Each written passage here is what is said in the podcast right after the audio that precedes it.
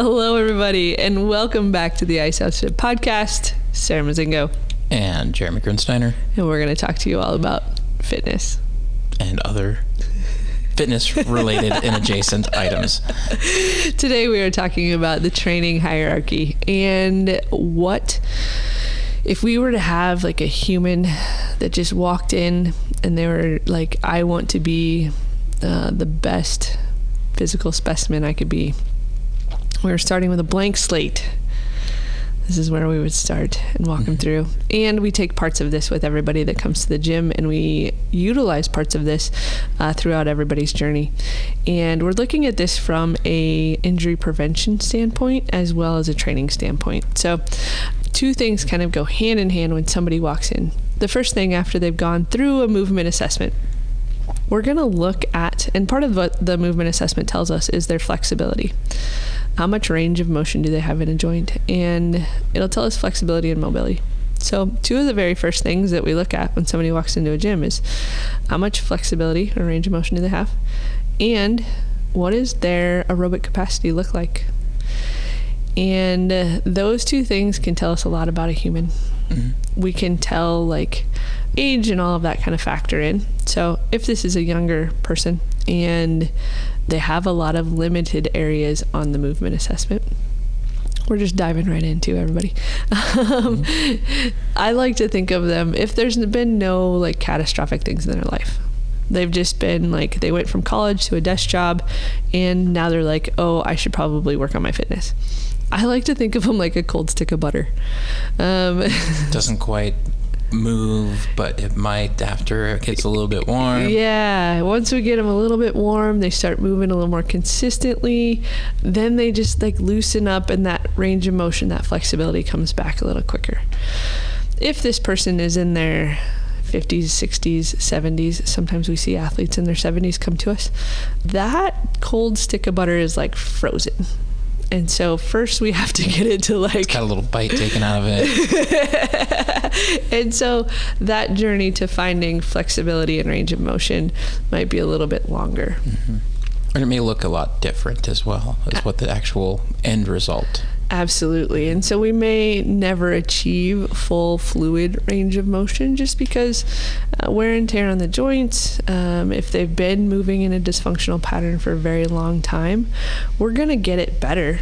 It just might not look like the 28-year-old that walks in that was now squatting and sitting in the bottom of a squat with no problems, right? Absolutely. Or hanging from a pull-up bar. Oh, I'm going to pop right in here. There are two things that you made mention of right at the beginning, and you've been talking about the flexibility and how this is related to the movement assessment. Yeah. But you also said mobility. Yeah. I know there's likely a lot of confusion out there in the world with maybe our audience, maybe not, but just to set the record straight. Those are not the same thing. Exactly what I was going to ask. What is the difference between those two? So flexibility is static. So I like to use like your index finger, for example. If I put my index finger down on the table and I take, if I put my hand flat on the table, so palm down, hand flat on the table, and I take my other hand and I pull my index finger back as far as I can for that range of motion, that's how much flexibility I have in that joint. Like I can pull it, close to 90 degrees. However, if I try to just lift my finger on my own, I get it to about 45 degrees. So flexibility is how much passive range, how much can I pull that finger back? That's my flexibility.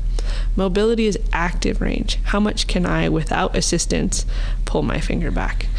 And so when we look at a joint, we may have flexibility of a joint. We see this a lot in the shoulder. I think that's where I see it the most, is raise your arm up over your head. And a lot of times we can, especially for people that have done a lot with their shoulders or have sat for a very long time and don't raise their arms up over their head, on their own, they may be able to get their shoulder to where their bicep is like at their cheek. Right? So it's just not quite all the way up over their head. However, with some assistance from a coach that knows what they're doing, we could pull that back, and they have the flexibility in the joint. They just don't have the muscular control of the joint. Mm-hmm. And so those are big things we look at in the movement assessment. And two of our shoulder tests, one's laying down for that reason, and another one is standing up. And it is, one is gravity assisted. I would say it's not even like, I don't need to pull your arm down, but gravity does a great job. The other one is more of a mobility test.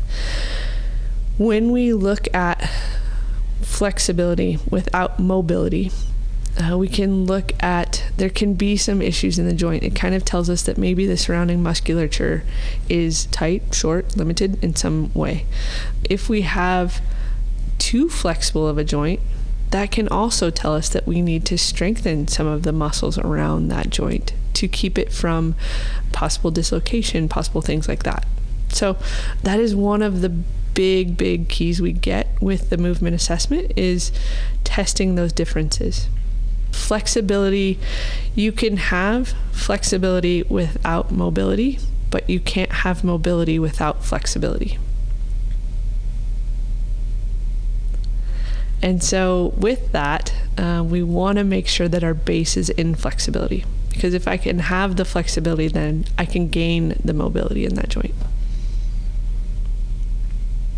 One of the pieces with mobility as well is looking at, you may have the flexibility to do so, but say this may be a rare instance of it. Say you had an injury in that area. Mm-hmm. You have the passive range of motion. Doing something, let's say, looking at flexibility in the lower back, and you had an injury deadlifting. Absolutely. And because of that past injury, the body is feeling like, oh, we are in a spot that we aren't comfortable in. Yeah. With load. Yep, absolutely. And so being able to look at that aspect of mobility as well, beyond the initial movement assessment, and yeah, knowing how to deal with that as coaches is highly valuable. Absolutely. And allowing yourself to train in those range of motions that will build the mobility over time, and not just slamming the joint into an improper place where it's not ready for. Mm-hmm. And there's two parts of that, and we won't dive into this completely right now, but there's the physical part of it, right? And then there's the mental part of it. And once you've sustained injury, the mental part of it spikes higher than people realize. Your brain is going full send to protect that area. Mm-hmm. It does not want to experience that. And if you've had that, you know, you're like, that's where the statements of I can't do this, I can't do that, I can't last time, oh gosh. Mm-hmm. It's just kind of like a little hamster in a wheel. When. Yeah, and that's something that we can definitely talk more about on a different episode. Mm-hmm. And the other thing that we look at is not only flexibility and range of motion, but is cardiovascular endurance. And for a lot of people, that's the base that they need to build on. When we look at that, we look at, like, if we have somebody that comes in and we take them through a baseline workout, it's a 4 to 6 minutes to do the baseline is a great score for the baseline that we have. If somebody comes in and it's taking them 10 minutes to go through that, we're not going to put that athlete into high intensity interval training on day two, right? Like, that's just going to blow them up. And so it's also going to be very discouraging. Absolutely. It's not going to be fun for anybody. And so using the tools in the assessment and in the baseline to really set them up for success in their training. And from there, we've talked about this a lot, but we look at mobility. We look at really gaining strength around the joints and gaining strength in general for most people. The majority of people that come to us have lost track of their fitness, or have never fitnessed, or have put other things in life as a higher priority. And so when they're coming back to it, it's all about building that base of strength and aerobic capacity to start with. Yeah. Yeah. If you think about how we operate throughout the day, getting really nerdy into the energy system side of it, but people talk about aerobics or aerobic capacity.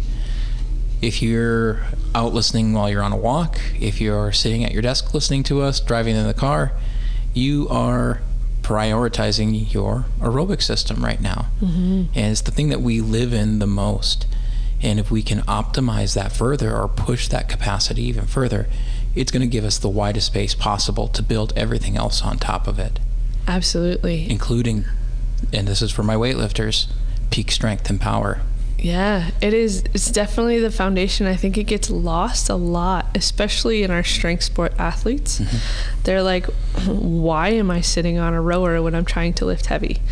And if we don't have that foundation, that strength isn't going to last as long as it would if we did have that foundation. Mm-hmm. And then you become the caricature that of lifters that are winded going up stairs or any sort of moderate level of work.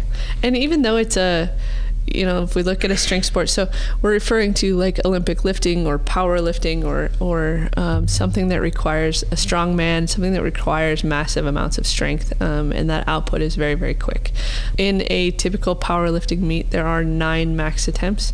In a weightlifting meet, there are 6 max attempts. And so 6 lifts in the course of, for weightlifting, it can be as short as like an hour and a half. Yeah. On platform, it can be like 10 minutes, mm-hmm. depending on where you're at in the cycle. But, and so when we look at that, we need peak expression of power. And without some type of aerobic base, we're just building like I always like to picture it like a house on a coast. Like they just have the little pillars that they're on. They don't have like a good solid foundation, and a good storm comes in and it's over. Or it could be like, just came to me, Leaning Tower of Pisa, where it's just really, really tall and just leaning over. Yeah. It's about to go.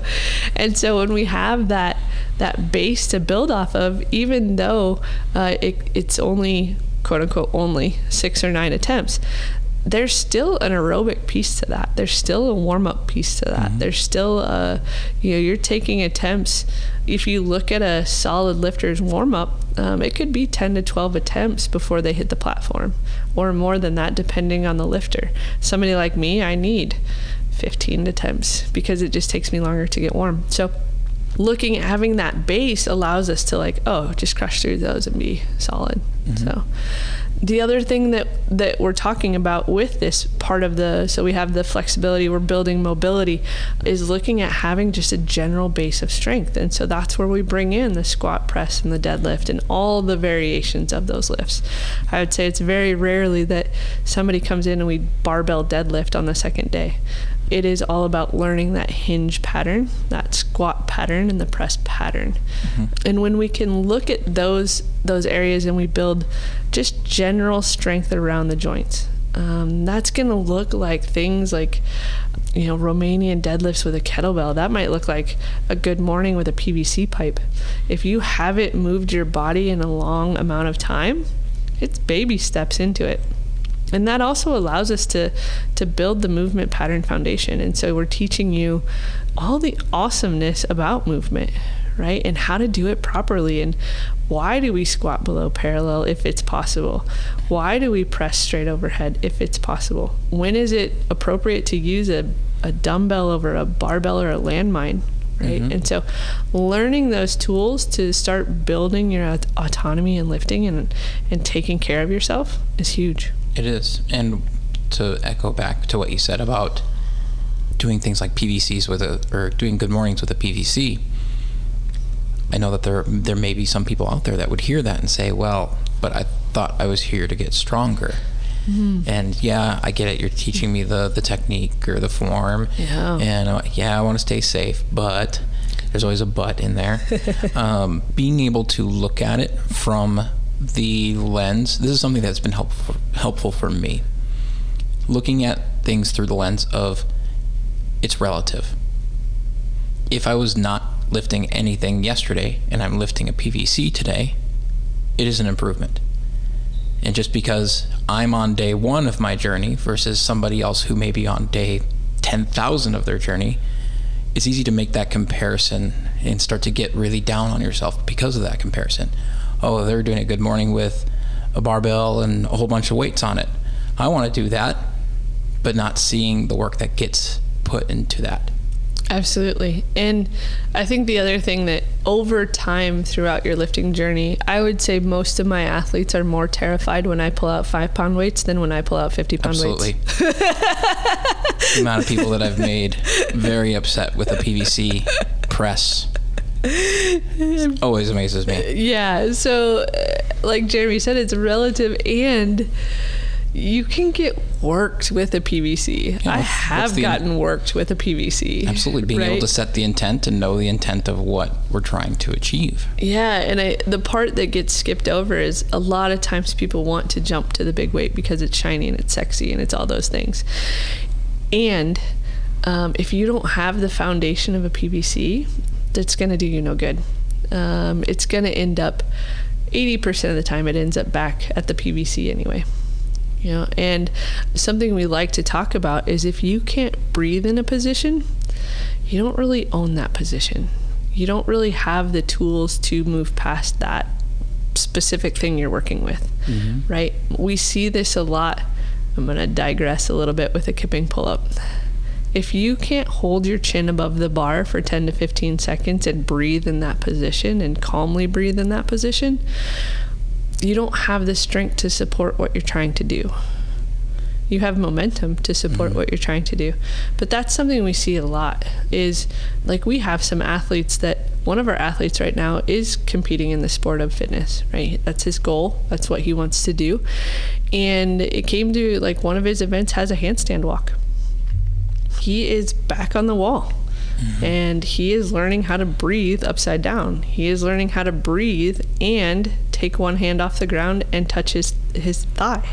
And what does that feel like? And what's the timing have to be like? Yeah. Things that are innate to us, walking on our feet.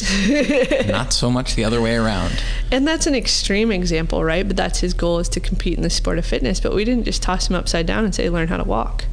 Right? It was a progression. It started with him upside down and shifting his weight from one hand to the other hand and one hand to the other hand. And from there it went to a shoulder tap. And mm-hmm. from there it went to tapping his leg. Yeah. Tapping his hip and then to his leg. Right. And so learning that progression and learning how to breathe in the position tells us that when he does walk on his hands, because he will, he can do that, and he can do that under duress, which is what the sport of fitness is, right? It's how exhausted can we make you and still make you do things? Mm-hmm. Yeah. How fast can you recover from it? Yeah. Yeah. And so when we look at that from a longevity piece, like our 70-year-old, we're starting with, can you balance on one foot for 30 seconds? Then can you balance on the other foot for 30 seconds, right? Can you play catch while you're balancing on your foot? Because for them, their quote unquote sport of fitness is life. And so when we look at uneven sidewalks, uneven pavements, if your grandkids are over and they're running around and it's all wobbly and weird and it gets stressed, can you maintain balance? And it's a very similar journey, just with a different outcome. Well, and even throwing it back to our lifting talk, yeah, being able to do something like a paused back squat and hang out in the bottom and not just be... Not turn purple. Turn purple, holding your breath, or be passively just, well, I'm here at the barbell is crushing me and I can hang out here for a while, but I'm not sure how long or if I can stand up from it. Yeah. Being able to actively push yourself into there, still have tension on the body and still be able to breathe. It's difficult. But it really shows that that person has that ownership of that bottom position of the squat. Yeah. And so when we're able to, it may seem like we're slowing down training, right? It may feel like it's taking a while to get to the end goal, which again is relative. Usually what's taking longer is like 2 months out of your whole training world, mm-hmm. you know, or an extra week or another day. Depending on who you are. And so what that's doing though, is it's showing you and it's allowing you to feel what a position is instead of just like check a box on a position. Passing through it. Yeah. And when you can start to feel movement and you can start to feel like when we talk about the cardiovascular endurance part of it, when you know what it feels like to walk at a brisk pace versus a regular pace, when you know what it feels like to run a 400 and then be able to repeat that pace because you know what it feels like, it's not just a whim, you can collapse the time it takes to get to your goals mm-hmm. because you know what it should feel like. And then when you do something and it feels off, it's like, ooh, that was weird. Let me try that again. Oh, now we're back, right? Mm-hmm. Or, ooh, feels weird again. Let's look at that, right? It gives you a better cue than just, I don't know, felt fine. I did some work. Yeah, great. Check. Yeah, check that box. Give me my achievement, my goal, please. Give me my fitness, please. Yes. And so it's a different way of approaching training for sure than a lot of people are used to. A lot of people aren't used to getting asked, how does that feel? What does that feel like? Where do you feel that? And there's a lot of times as we move our way up the triangle, our next one is strength balance. So when we look at the pyramid, it may feel good on one side and not feel good on the other side. Or it may feel really easy on one side and like holy buckets on the other side. And so that's when we bring in looking at strength balance, right? We've got flexibility, we've got mobility, we've got a little aerobic conditioning. We're starting to build some strength, and now are we even while we build some strength? And one of our big reasons of getting away from so much barbell activity is because if my right leg is stronger and I'm squatting, my right leg is going to stay stronger while I'm squatting. Mm-hmm. And what kind of tissues get injured? It just affects the whole chain. And that's something that people don't realize is the body is so interconnected. Mm-hmm. So if my right leg is stronger in a squat, that could be why my left shoulder hurts when I do anything overhead. And it's so wild, and it's so true. Mm-hmm. And so when we look at strength balance, we're looking at that from not only right leg, left leg, right? We're also looking at that from like push-pull and all different angles of strength balance, right? And not even just left, right, push, pull, but you can also look front, back. Absolutely. Yeah.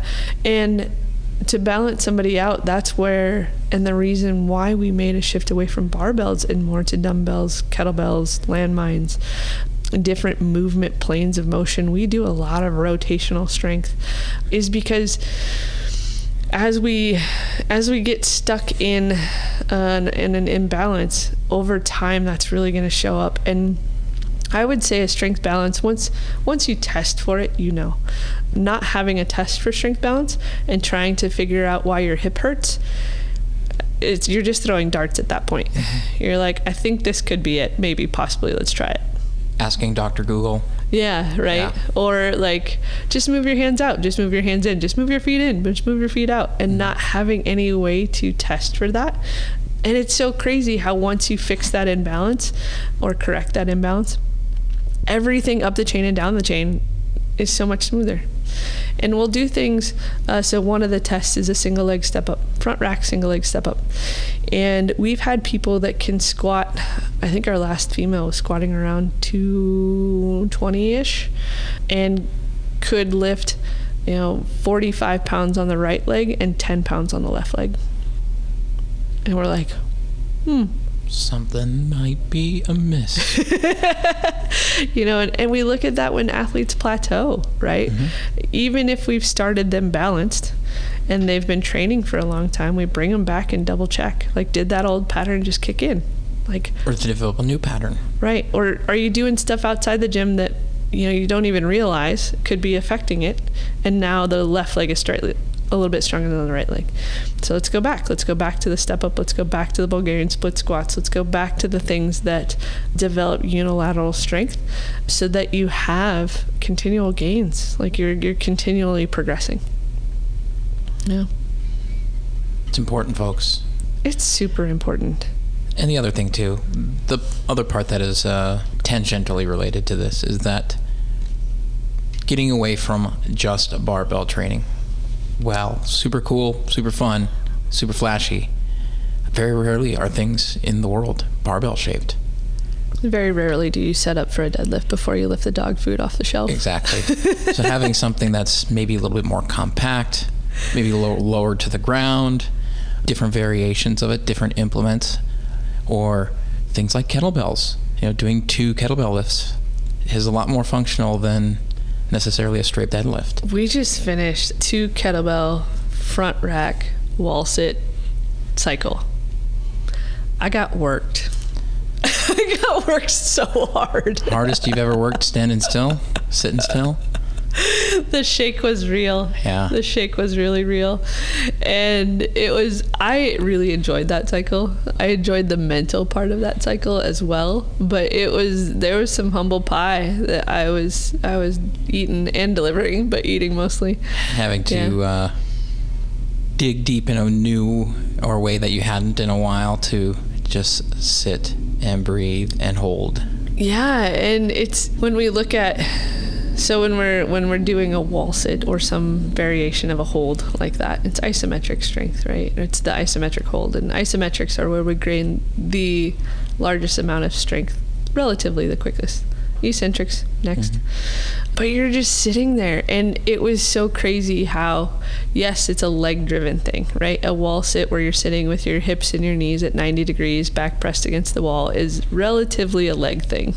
Everybody goes into it thinking it's a leg thing, and my shoulders, my core, my everything was over that. Absolutely. And we did it in a way that it was like 20 seconds, and then test your max hold. And then we took that max hold weight and we dropped back down, and we did, 30, 35, 40, 45, 50, all the way till 3 60-second holds. And for most of that, people had to come down one. And then we retested their minute hold. I would say the majority of people in the gym went up 10 pounds, if not 15 for some, for a 1 minute max hold. And the thing I think people, that surprised people was not only the leg shake, like some people have never sat there for that long and experienced that, but also the ability to hold the kettlebells in the front rack. Mm-hmm. We had a lot of people be surprised at, like, it looked like a meltdown. It was just like, and off they went. Yep. And so having the shoulder and core stability, and a lot of that is T-spine strength, to hold those, that was a magical challenge that we did. Mm-hmm. And playing into that with the coming out of our strength balance. Yeah. You talked about the protocol that we were using last week to get up to that, of the 20 seconds, and having dedicated rest in there. Absolutely. So our next pillar in the hierarchy of needs being work to rest. Yeah. And so I think a lot of, there's flashiness in high intensity interval training, mm-hmm. right? Which is basically what CrossFit is. It's high intensity interval training done. There's flashiness in that, just like there's flashiness in a barbell. Like, people want to go hard, go fast, mm-hmm. get out of the gym. And it's not the place. You haven't earned the right to start there yet. And you don't even know that you have to earn it, right? You don't mm-hmm. even know that you need to go through the flexibility, the mobility, the strength balance, the cardiovascular endurance, building time, and then learning what's appropriate, right? So if I'm an endurance athlete, doing a 30-second on, 30-second off might be beneficial, and so might 5 minutes on, 2 minutes off. Right? And so really having the conversations about what your goals are and where you're going. And it doesn't have to be an event. It could be body composition. Mm-hmm. I want to lose 15 to 20 pounds. Is work rest or interval training, how do we use that? How do we incorporate that? And where do we go with it? How do we make a plan around your rest as well? Yeah. Instead of willy-nilly, well, I got a set done, I'm gonna check my phone. Yeah. Oh yeah, I should probably do another set. Being able to set that intent, it's being able to set that when you start your training for the day or for the week, knowing what your rest intervals may look like, and being able to know, like, okay, I have a focus here. Sometimes it's fun to go in and just lift things and do some work, but when we're looking at getting targeted results or getting towards our goals, even if that targeted goal is to live a healthy life, keeping that ratio in check is really important. Yeah. And I think something that we find this in two ways, especially for our, as we start to incorporate strength, right?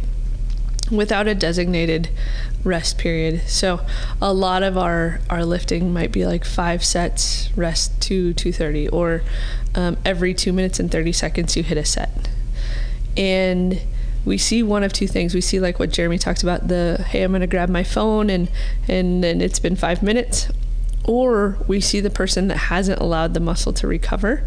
And so it's do a set, rest, that felt like a minute, really it's been 20, 30 seconds, and they're back for another set, and that muscle hasn't had the chance to relax. Okay. And then they can't figure out why they can't put any more weight on the bar. right? And so allowing the tissue time to recover, allowing your sympathetic nervous system to come down a little bit from that stress. The energy systems to catch up with whatever you just spent. Yeah, use whatever food you've put in it, mm-hmm. and then hit another set. And it's fun to watch. It's one of my favorite things to watch when people realize the importance of rest. So I think we have, for the training that we do and in the environment that we have more people that, given the time, if we set a 20-minute clock and you have to do 5 sets, we have a lot of people that would be done in 5 minutes. Mm-hmm. And so when they realize how good a set feels with a 2-minute rest, a 2:30 rest, and what they're able to lift, it's like one of my favorite moments is when that connection is made. Mm-hmm. It's just like the little mind-blown guy. They're like, that was so much easier. You're like, yeah, rest. Easier, and sometimes you're lifting more. Absolutely. And it's you're making the 5-pound jumps that are requested by your coach, or mm-hmm. you're able to do those things. And it's fun to see how it's just so fun to see that reaction for me, and to see, like, as they start out, you know, they were the 5-minute and 20-minute set person, and then it's usually about year 1.5 of their training cycle, you're like, hey, you gotta hit the last set. Yeah. you gotta go, it's going too long now. Bring it back, find the middle ground. Yeah. And I would say the majority of our lifting is done on a clock, so they know mm-hmm. it's not, they don't typically just have 20 minutes to figure it out, but it's a fun journey to watch for people that come in. Yeah. And we can talk about work rest for a lifting standpoint, and we can talk about work rest from a conditioning standpoint, from a cardiovascular standpoint, and both are equally as important. And a lot of times we want to sprint when we need to jog, mm-hmm. and we talk a lot about the art in 70%. And there's a misnomer out there that you have to go hard and fast and fall on the ground and be dead in order for it to be considered beneficial. If you're not given 100%, you're given 0%, or whatever the cliched sayings are. Yeah. And if you listen last episode, we talked about load versus capacity.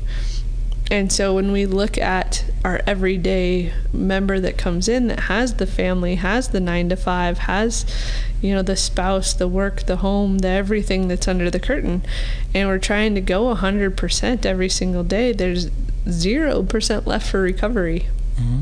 right? And once the body starts to wear down, I don't know if you've ever experienced this, but let's just say you went to a concert or something on Saturday. It's usually Monday or Tuesday before you're like, okay, we're back to life, right? If you had a late night, maybe had a couple drinks, had some fun, just kind of let go. It's usually like 2 to 3 days before the body is ready to, like, do anything super hard and fast. If you do that on Friday or Saturday, and you come into the gym on Monday and you're like, I'm going to tell my brain no and go hard, or not listen to my body at all and just push. Just shut off, live in the pain cave. Yeah. You can delay that recovery. You actually won't become fully recovered. And you're doing that day in and day out, and that's when we start to see health things start to break down, and it's just living in that constant state of fatigue and inflammation. Mm-hmm. And that can be the time that, you know, out of nowhere, just get sick for some reason. Oh, I caught this cold. I haven't had a cold in years. I wonder what might happen. I don't know. That's my favorite. I got sick 2 weeks later. A month later, I got a cold. I don't know what's going on. Yeah, there's something going around, I guess. It has nothing to do with the fact that I don't have an immune system anymore. Mm-hmm. It's so suppressed. Continuously beating it over the head with a hammer and hoping it can survive. I don't know where it went. And that is something that we talk about in that, making sure that you're fully supporting the system. I did it myself this weekend. I knew my body wanted nothing but rest on Sunday, and my brain wanted nothing but to go mountain biking. And so I went mountain biking, and I knew. And today I'm like, yep, there it is. And it's the same response, and slightly different when you know, mm-hmm. right? So now I know the rest of my week of training is going to be at 50 to 60%. till I can get caught back up, till my rest feels good, till I wake up and I feel like, ooh, there might be an extra rest day in there. Have you found it? So I'm going on a limb and assuming that I know that was, I saw the light bulb click across the table, yeah. And saying that was maybe a difficult thing for you to do at first. Oh, that would not have happened. Yeah. Yeah. No. If 5 years ago me would feel this tired and chalk it up to like stop being a wuss. Mm-hmm. 100%. What does that feel like now? Like,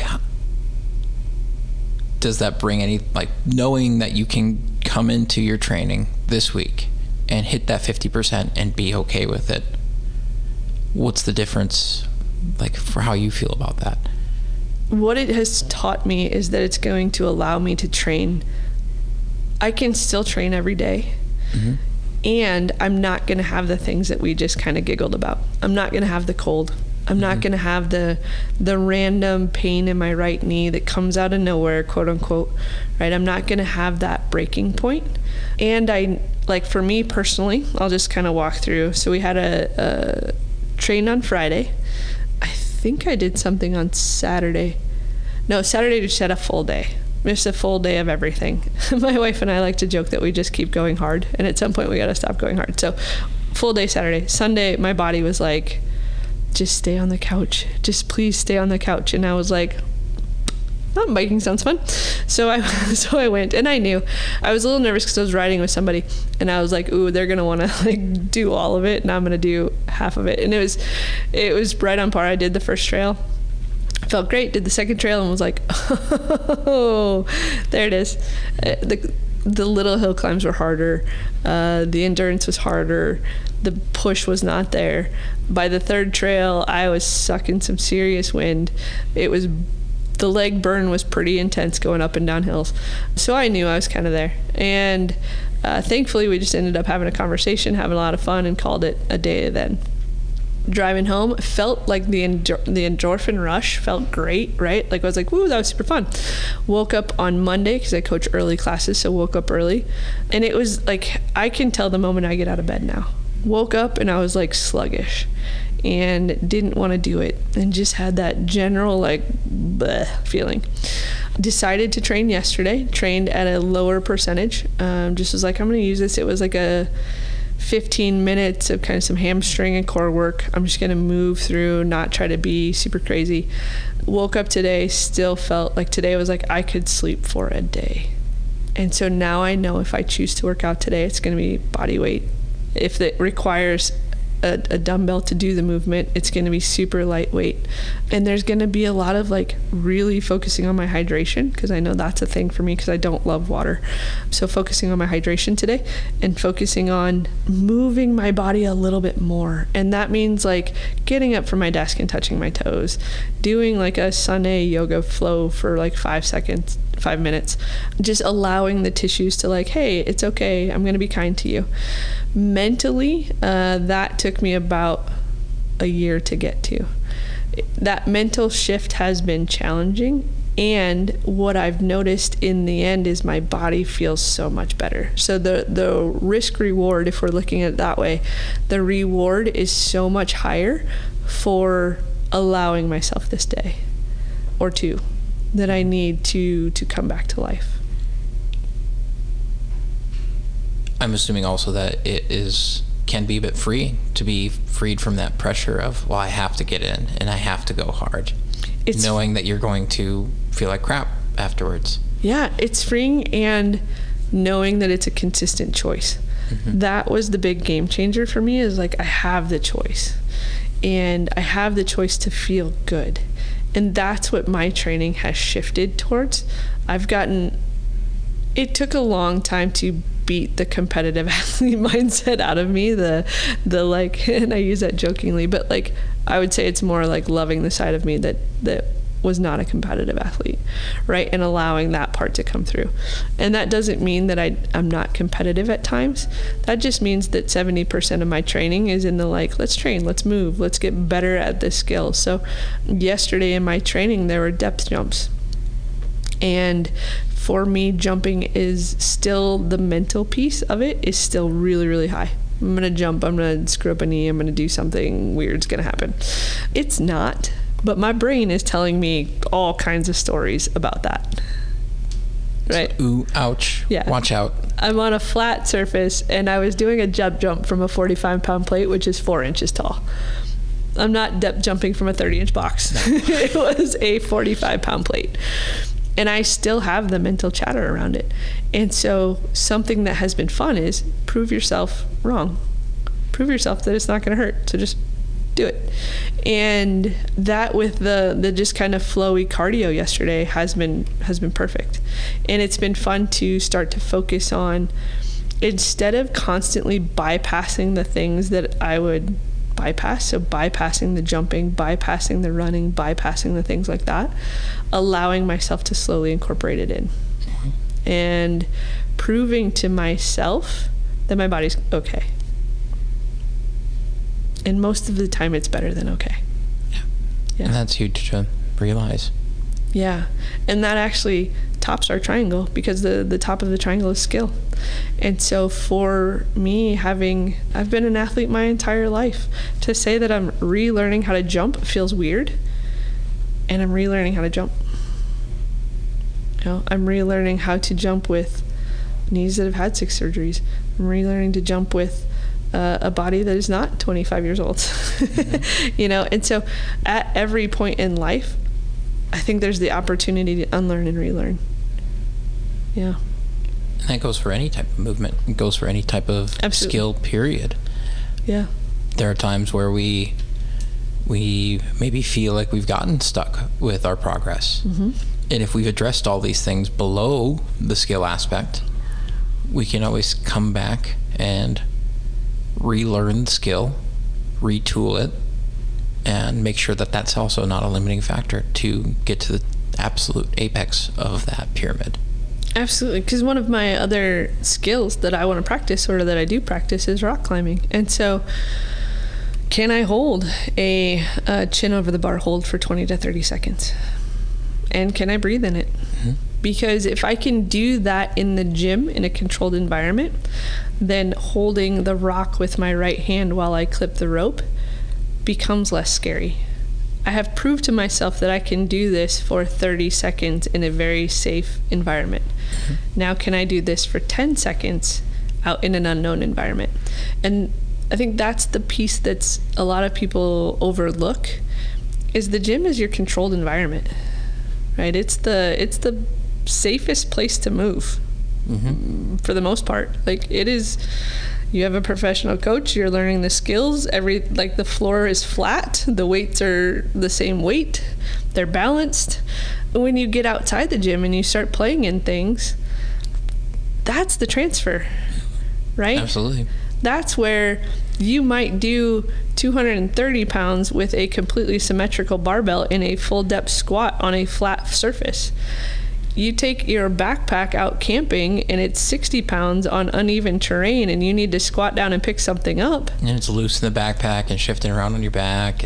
Yeah, and you've got water sloshing and probably walking your dog at the same time who's pulling, right? That's where that skill transfer comes in.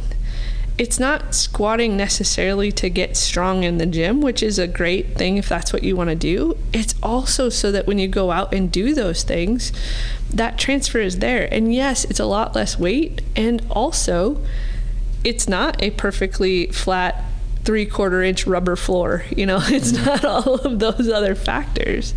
And so that's where the skill part can come super beneficial. Like I said, with rock climbing, if you're able to hold a 30-second chin over the bar hold, that 10 seconds that I need to clip the rope, no big deal. Yeah. And it continues to be not a big deal. And then you look at the mental part of that. If I can breathe for 30 seconds with my chin above the bar, when it's, 40 feet above the ground, and I've got my feet on these little rocks, these little pegs, I can also use that same breath transfer out there to stay calm and stay in control. Yeah. Awesome. Quick recap on our hierarchy of needs. Let's do it. At the base, we have flexibility, mobility, and then going up to our strength, balance, work and rest, and at the top we have our skills. It's a beautiful triangle. Yeah, absolutely. And it helps us to guide our athletes. It also helps us to guide our own training, and we hope that this also helps you to be guiding your own training as you move forward in whatever you are doing. And looking at where did you start on the triangle, and having the humility to go back, right?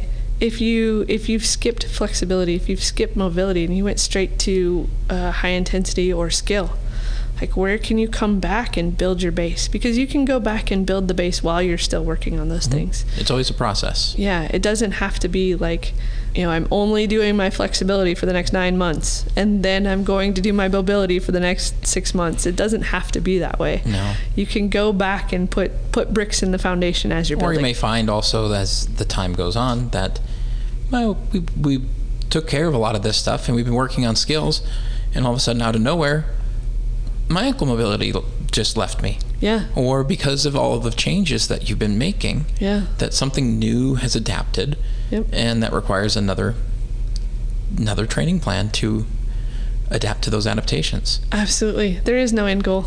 It's a consistent, fun little tweak here and there. Mm-hmm. Yeah. Awesome. Well, thank you again for listening to us this week. We will be back next week, as always, here on the Ice House Fit Podcast. Have a great week, everybody.